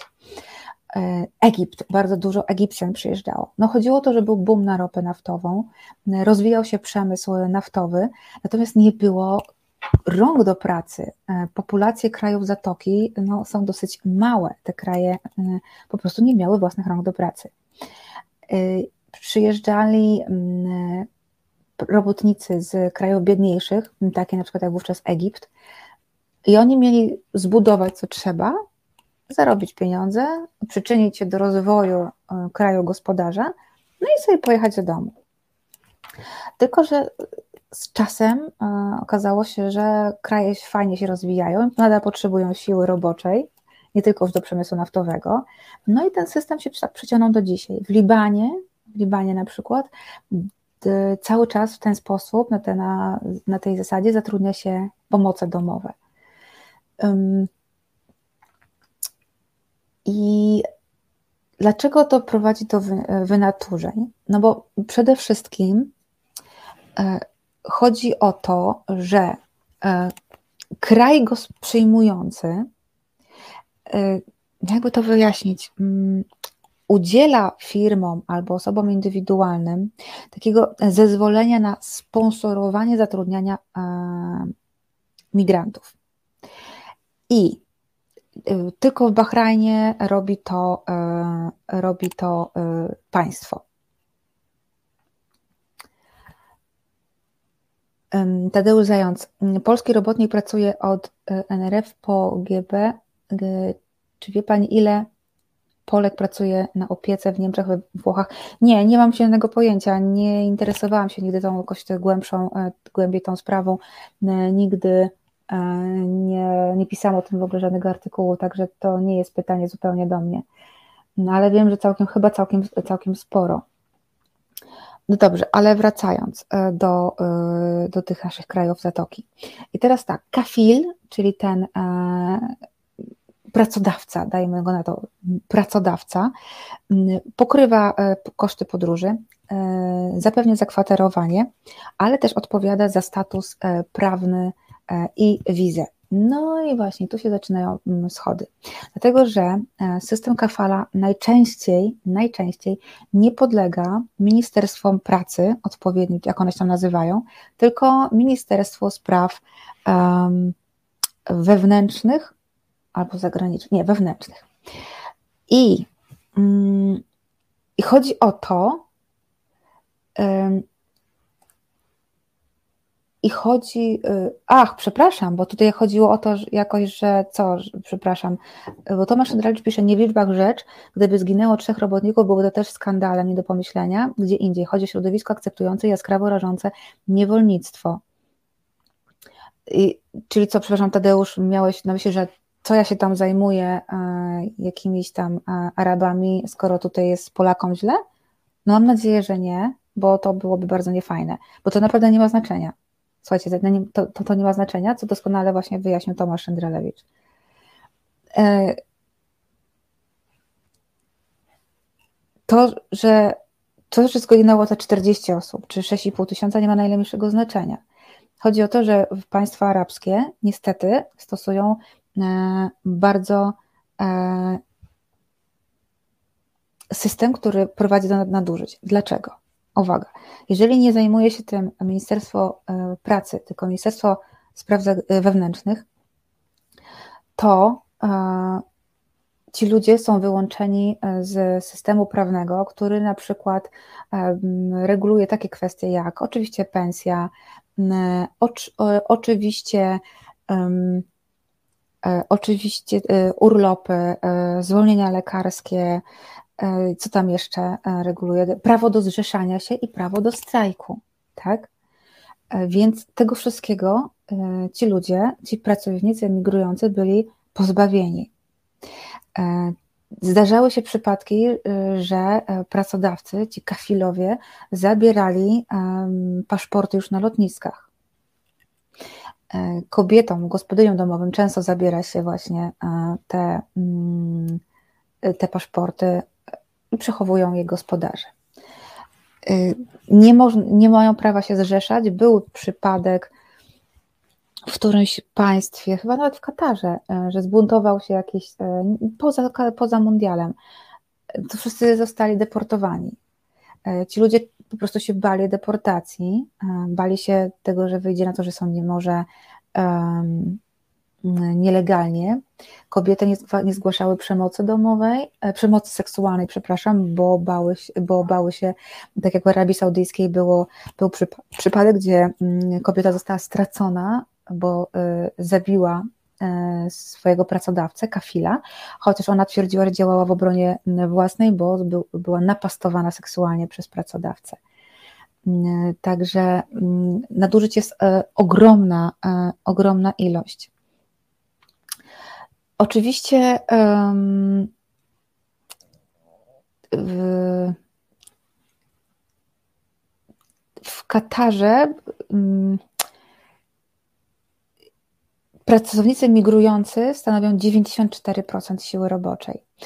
E, w wielu innych e, krajach Zatoki i nie tylko Zatoki, bo mówiłam też, wspomniałam też o Libanie, e, te liczby są podobne. Dlaczego? Dlatego, że te kraje są dosłownie uzależnione od zewnętrznej siły roboczej. Po prostu ich populacja wciąż jest za mała, żeby zapewnić pracę, znaczy żeby, bo pracy jest za dużo, a za mało ludzi. Druga rzecz, są kwestie kulturowe na przykład, że nie chcą czy nie chcą e, wykonywać pewnych prac. Na przykład w Libanie pamiętam, że e, wiele moich znajomych w Libanie się śmiało, że żaden e, szanujący się Libańczyk nie będzie kelnerem, bo to jest poniżej jego godności. I faktycznie kelnerami przed krachem, tak, przed kryzysem, byli wyłącznie migranci. Arabii Saudyjskiej pomocami domowymi są Filipinki. Po prostu kulturowo to są prace poniżej godności e, Katarczyków, e, Saudyjczyków e, czy Libańczyków. Znowu się rozgadałam i znowu mam mało czasu. Boże. No i w ostatnich latach zauważono, chyba dzięki mundialowi, zauważono, że jest nie halo coś z tym systemem, że prowadzi do potwornych nadużyć. No i też organizacje międzynarodowe, organizacje praw człowieka zaczęły wywierać naciski i na Katar, i na inne kraje arabskie, żeby właśnie coś zrobiły z tym, z tym systemem. I faktycznie zaczynają się zmiany. Zaczynają się zmiany, ale te zmiany są przepotwornie wolne. Zaczęło się od chyba Bahrain. Bahrain jako pierwszy Bahrain jako pierwszy powiedział, że likwiduje system kafala i to było już y, bardzo y, dobrych kilkanaście lat temu. Ale proszę, co się dzieje na czacie, ale już Katar najpierw e, wprowadził nowe prawo, które miało oficjalnie znieść ten system kafala. Mm, więc chodziło o to, że mm, umożliwiono e, po pierwsze o, o, o, zmianę pracy bez zgody poprzedniego pracodawcy, bo to jest podstawa systemu kafala, że pracownik musi mieć zgodę kafila na zmianę pracy, na opuszczenie kraju, to on, to kafil e, zarządza jego wizą, jak gdyby, i zgadza się na opuszczenie kraju. I tylko tutaj Paweł Kuczyński e, wie, że ja nienawidzę słowa arabusy. E, jak kiedyś całą ropę z ziemi wycisną, to będą musieli pójść do roboty. No oni sobie już to radzą, oni już bardzo mocno rozwijają inne gałęzie gospodarki, i, i też e, pracują, zwłaszcza Arabia Saudyjska i Zjednoczone Emiraty e, Arabskie idą zupełnie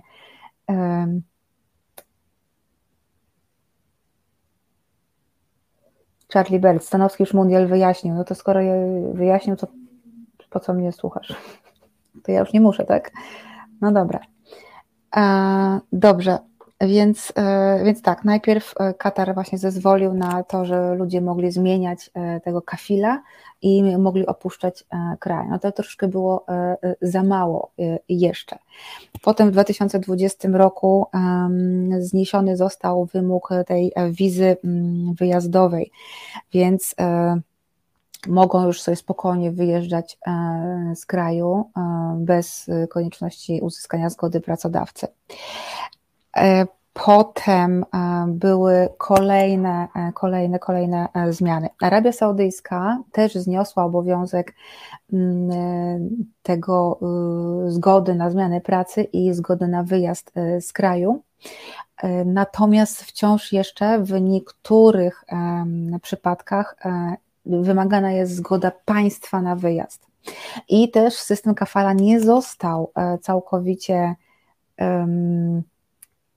całkowicie zniesiony, y, bo ciągle obowiązuje na przykład takie zawody jak ochroniarze osobiści, jak ogrodnicy. Y, ktoś coś jeszcze w tej chwili mi wyleciał z głowy. E, czyli szef FIFA powiedział, że w przyszłości możliwy jest mundial w Korei Północnej. Szef FIFA, ten Gianni Infantino jest po prostu kawał, to jest kawał drania e, i wcale się nie wzruszyłam, jak mówił, jaki to był strasznie biedny, jak go e, hajtowali, bo był rudy. No strasznie mi go nie żal po prostu. Jest człowiekiem absolutnie skrajnym, mm, skrajnym draniem po prostu. Arabia Saudyjska już zapowiedziała starania o mundial, nie wykluczają kandydatury z sąsiadami z Półwyspu, może zrobić tam spokojniej. No, Arabia Saudyjska jest głównym rywalem e, Kataru, czy też Katar chce być rywalem Arabii Saudyjskiej, w związku z czym były, e, były, mm, było to oczywiste, że zaraz zgłosi swoją kandydaturę. E, i wtedy się nie dziwię, mm, Arabia Saudyjska zrobiła ogromny, ogromny postęp. I teraz jeszcze mm, E, czy jest jakieś państwo na Bliskim Wschodzie, które warto wspierać, bo idzie w dobrym kierunku, jeśli chodzi o prawa człowieka, zwłaszcza po tej nieudanej arabskiej rewolucji ludów? Ojejku, e, ciężkie pytanie. Mm, robię szybki przegląd e, z tymi prawami, prawami człowieka. Puh, Ciężko to wygląda, powiem Wam szczerze. Musiałabym się chwilkę zastanowić. Mm, na pewno e, powiem coś niepopularnego. Na pewno Arabia Saudyjska robi ogromny postęp, jeśli chodzi o prawa kobiet. Wiem, przepraszam. Um, ale taka prawda jest. Um, ale jeśli chodzi Tunezja, Algieria, słabo. Saudowie podsycają wojnę w Jemenie. No to nie jest takie. Tu bym się nie zgodziła, ale to jest, temat, to jest na, inny, e, na inny odcinek. E, na pewno w nie uczestniczą, to jasne, ale też oni próbowali. E, no, nieważne. Um, kurczę, Wojtek, powiem Ci szczerze, że mnie zastrzeliłaś, myślę, i nie mogę nic sobie wymyśleć. Um, ciężko jest komu kibicować. No ja zawsze Liban, Libanowi kibicowałam pod tym względem, ale teraz jest też e, ciężko w tym kraju. Dobra, jeszcze tutaj było y, jakiś komentarz. Wysoki Waldemar. Uważam, że w tym wszystkim jest jakiś pożytek, bo ludzie z krajów biedniejszych mają gdzie pracować i poprawić choć trochę swój los. Tak, oczywiście, ja się z tym jak najbardziej zgadzam. Ja uważam, że to super, że oni ma, mogą pracować. Mm, tak samo jak wczoraj aż dziennik się wyśmiewał z klasy średniej w Polsce, która mm, nie ma na paznokcie, tak, albo na konie dla dziecka, co jest krytynizmem się wyśmiewania z tego, bo dzięki temu, że klasa średnia ma na paznokcie i na konie, ja płacę za paznokcie, daję e, pracę mojej manikurzystce i tak samo jest e, w krajach Zatoki. Nie chcę być kelnerem Libańczyk, super, daję pracę komuś z Indii i to jest mega. Tyle tylko, e, więc ja się z tego nie wyśmiewam, absolutnie. To, że ktoś uważa, że jakaś praca jest poniżej jego godności, rybka. Tylko niech przy tym uczciwie daje zarobić tej osobie, którą zatrudnia, tak? Żeby to wszystko było uczciwe, a nie e, płaca minimalna, która nawet nie jest płacą minimalną. Mm, Tomasz Szyndralewicz powinni podnieść stawkę Igrzyska Olimpijskie co najmniej. Tylko w MKOL-u, e, choć to też e, nie cnotki, to nie mają takiego infantino. Y, że Arabia Saudyjska Olimpiadę no raczej, no raczej, skoro Katar miał mundial, to hello, słuszna, słuszna uwaga. Arabia Saudyjska z MKOL-em też miała swoje przejścia, ale któryś z, z dynastii królewskiej zasiadał kiedyś nawet w MKOL-u, o ile dobrze pamiętam. Więc zimową olimpiadę. Oni to zrobią. Jeśli ktoś to zrobi, to Arabia Saudyjska, zapewniam Was. Oni zrobią tak, że pustynia będzie śniegiem. USA gol. Mm. No to w Iranie jest teraz smuteczek. Dobra, kochani, e, nie skończyłam o tej. E, e, o, Bożena też, gol dla USA. Ja już wiem, komu kibicujecie. No dobra. Dobrze. To nie skończyłam o tym systemie pracy. Jeszcze chciałam Wam coś tam opowiedzieć, ale no nie zdążę. Mm. Co jeszcze chciałam Wam powiedzieć? Patrzę na ten. Dobra. E, dobrze, dobrze, dobrze, dobrze, dobrze. No okej, okay, dobra. I teraz to może tylko tak podsumowa podsumowując, e, bo ogólnie naświetliłam Wam sytuację. E, coraz, coraz więcej tych państw arabskich deklaruje, że zniesie system kafala, albo przynajmniej go bardzo mocno ograniczy. Czy to jest możliwe? Przyznam, że najbardziej stawiam na Arabię Saudyjską. Mm, nie z miłości w wiarę e, w taką uczciwość e, Saudyjczyków, tylko po prostu w mm, pragmatyzm, e, zwłaszcza księcia Mohammada bin Salmana, który doskonale wie, że tylko i wyłącznie mm, oczyszczenie rynku pracy przyciągnie inwestorów i otworzy bardziej Arabię Saudyjską na inwestycje zagraniczne. A to jest bardzo Arabii Saudyjskiej potrzebne i to jest elementem e, tej Vision 2030, e, e, który, tej wizji przyszłości Arabii Saudyjskiej, która jest oczkiem w głowie księcia Mohammada, następcy tronu. Więc najbardziej stawia na Arabię Saudyjską. Pozostałe kraje, ten system kafala jest ogromnie zakorzeniony w kulturze. Ogromnie. Jest Druga sprawa, e, te państwa są uzależnione od taniej siły roboczej. One się przyzwyczaiły, że e, ci migrujący pracownicy to jest tania siła robocza. E, więc ciężko, ciężko. Kandydatów na pewno do, do pracy będzie dużo, bo w Azji Południowo-Wschodniej zwłaszcza jest, dzieje się gospodarczo źle i ludzie będą wyjeżdżać i poszukiwać pracy. Teraz, e, więc regulacje prawne to jest jedno, a niestety, a niestety, hmm, no, e, mentalność, e, mentalność jest trochę często nie po drodze, tak? Więc musi minąć troszkę czasu, żeby tutaj to się zmieniło. Słuchajcie, ja muszę łyka wody, więc zróbmy króciuteńką przerwę. Marcin, bardzo Ci proszę, krótką piosenkę znowu na muzykę i wracamy z kącikiem kulturalnym. Kawa w kawiarni kosztuje Cię więcej niż miesięczne wsparcie resetu. Prosty wybór, prawda? Wejdź na resetobywatelski.pl i kliknij w Obywateluj z nami. Dobra, wracamy do mm, Azja Incognita, do programu Azja Incognita i teraz kącik e, kulturalny. Mamy 11 minut. Mam nadzieję, że zdążę e, porozmawiać. Dobra, słuchajcie, mm, już nie czytam komentarzy, żeby się, żeby się znowu nie, e, nie robić tysiąca dygresji.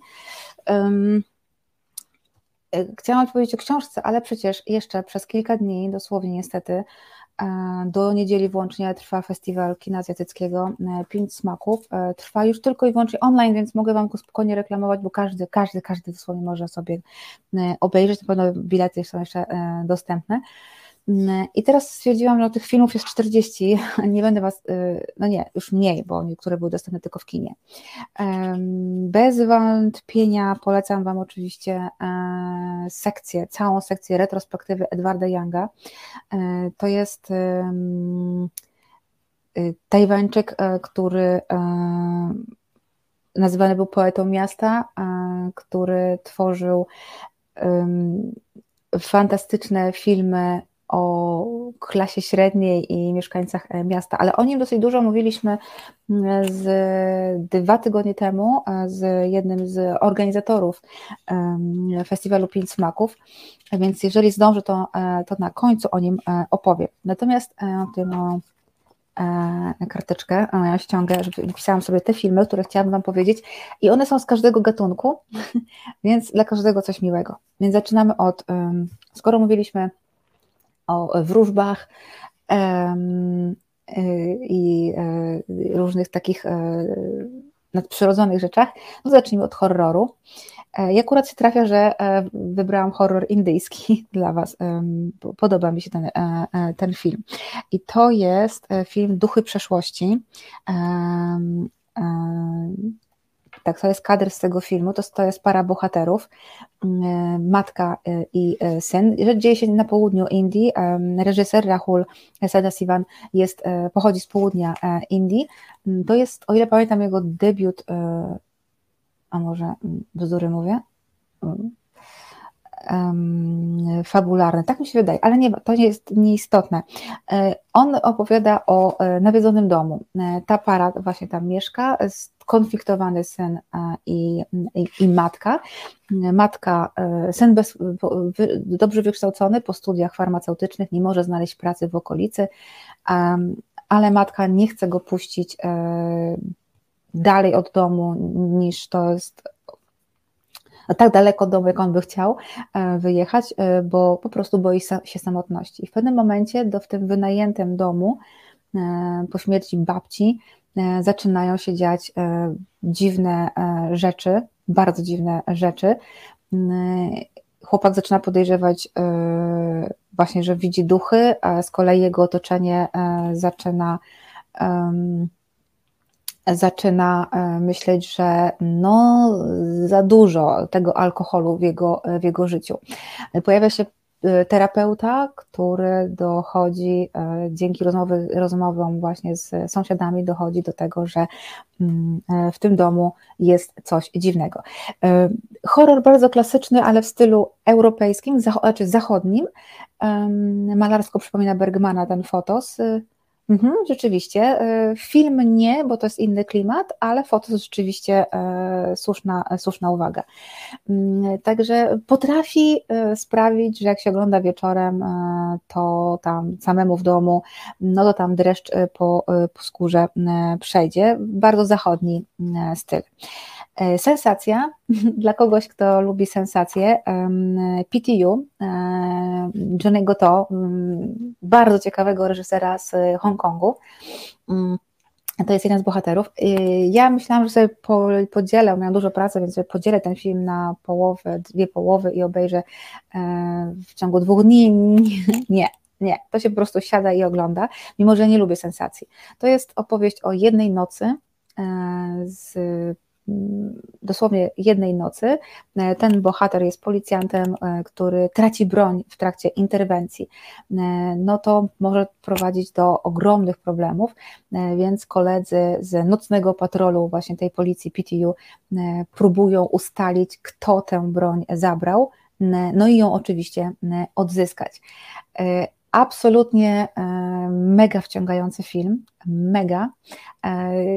Bardzo ciekawie poprowadzona narracja, bardzo ciekawe postacie, chociaż dosyć specyficznie pokazane, ale jest napięcie, jest bardzo dobre tempo, jest trochę krwawych scen na końcu, no w końcu to jest Johnny, Johnny to.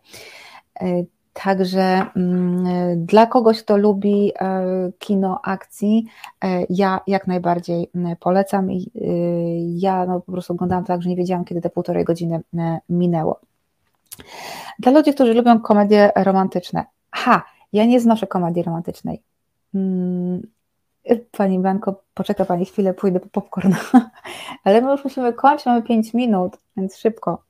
E, miłość i papierosy. Ja nienawidzę komedii romantycznych, po prostu dostaję alergii, jak słyszę ten. A jeszcze świąteczne e, e, komedie, jak to się mówi, christmasowe, komedie romantyczne, no to ja już po prostu naprawdę mam, e, już się zaczynam drapać e, na samą myśl. Ale jest miłość i papierosy tak, to jest para głównych bohaterów e, tego e, filmu. Reżysera z Hongkongu z 2010 roku, więc starszy film, który doczekał się dwóch jeszcze kontynuacji. Pang Ho Cheng jest reżyserem. To jest wariat, totalny wariat jeśli chodzi filmowy. Natomiast tutaj e, punktem wyjścia e, było fakty, autentyczne wydarzenie.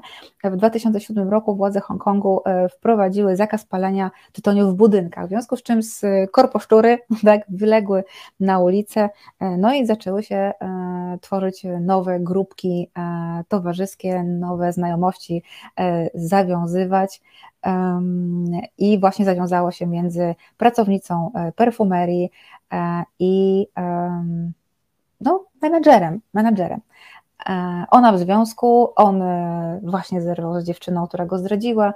Mm, ona starsza, on młodszy. No i tak się właśnie w ciągu kilku dni wokół tych papierosów wszystko kręci. Czy jak się skończyło, to nie powiem, ale bardzo, bardzo ciekawy film i też pokazuje y, w bardzo ciekawy sposób, y, zwłaszcza to młode pokolenie, y, młode pokolenie mieszkańców Hongkongu, jak oni żyją, czego chcą, e, do czego e, dążą. E, ben Kruczek, ja też nie lubię, żona uwielbia, wychodzę do garażu. Ben, jestem z tobą, siedziałabym z tobą w tym garażu. Ale Tomasz Szyndralewicz z drugiej strony romantyczną i zasadniczo jest komedią, często niezamierzoną, a to też niestety jest um, prawda. Dobrze, trzy minuty. A, dla tych, którzy lubią e, trzymać rękę e, na pulsie, no to oczywiście zwycięzca e, tegorocznego festiwalu. Film z Tajlandii, Sorayos Prapan, Prapapan, przepraszam, jest reżyserem. Arnold jest wzorowym uczniem. I tutaj też ciekawe bardzo spostrzeżenie, że to jest takie bardzo świeże spojrzenie na e, coś, co też nie jest mi bardzo bliskie, to jest Coming of Age, e, czyli film o dorastaniu.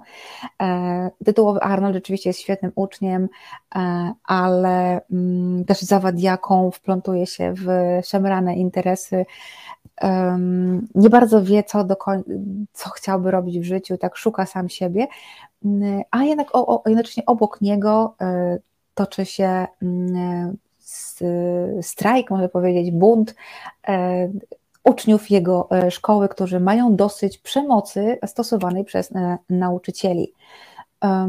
Ben Kruczek, chodzi mi o komedię romantyczną. Tak, tak, tak, ja rozumiem, absolutnie, nie, nie znoszę. I i rzeczywiście tutaj znowu jest nawiązanie do autentycznych wydarzeń, tym razem rok 2020, gdy właśnie uczniowie wyszli w Tajlandii, wyszli na ulicę, żeby sprzeciwić się dyktaturze szkolnej. I to jest trochę połączenie dokumentu, trochę fabuły, w bardzo świeży, taki zawadiacki sposób pokazane.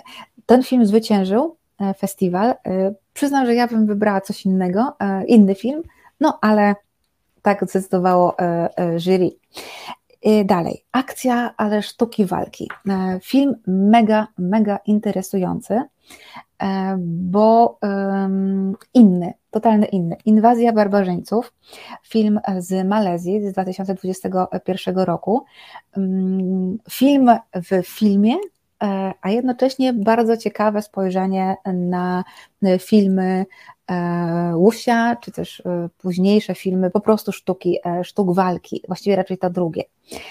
Historia aktorki właśnie na zdjęciu, która ma zagrać w filmie będącym malezyjskim remake'iem tożsamości Borna i do tego musi się przygotować, uczy się sztuk walki i w pewnym momencie musi to e, wykorzystać. Bardzo ciekawe spojrzenie też e, na, na malezyjski przemysł e, filmowy. I wreszcie na koniec obyczajowe, jeśli lubicie, to polecam japoński film, też w sekcji konkursowej, Wiosenny Pobrzask.